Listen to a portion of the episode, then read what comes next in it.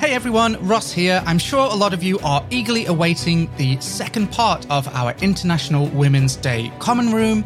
Uh, I'm really excited for you all to hear it, but unfortunately, there will be a delay in publishing that episode just because both of the editors of the show, myself and Ben, are unfortunately really busy with real life stuff.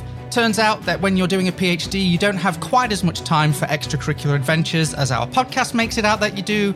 Uh, I only wish to have the amount of free time that Harold seems to have.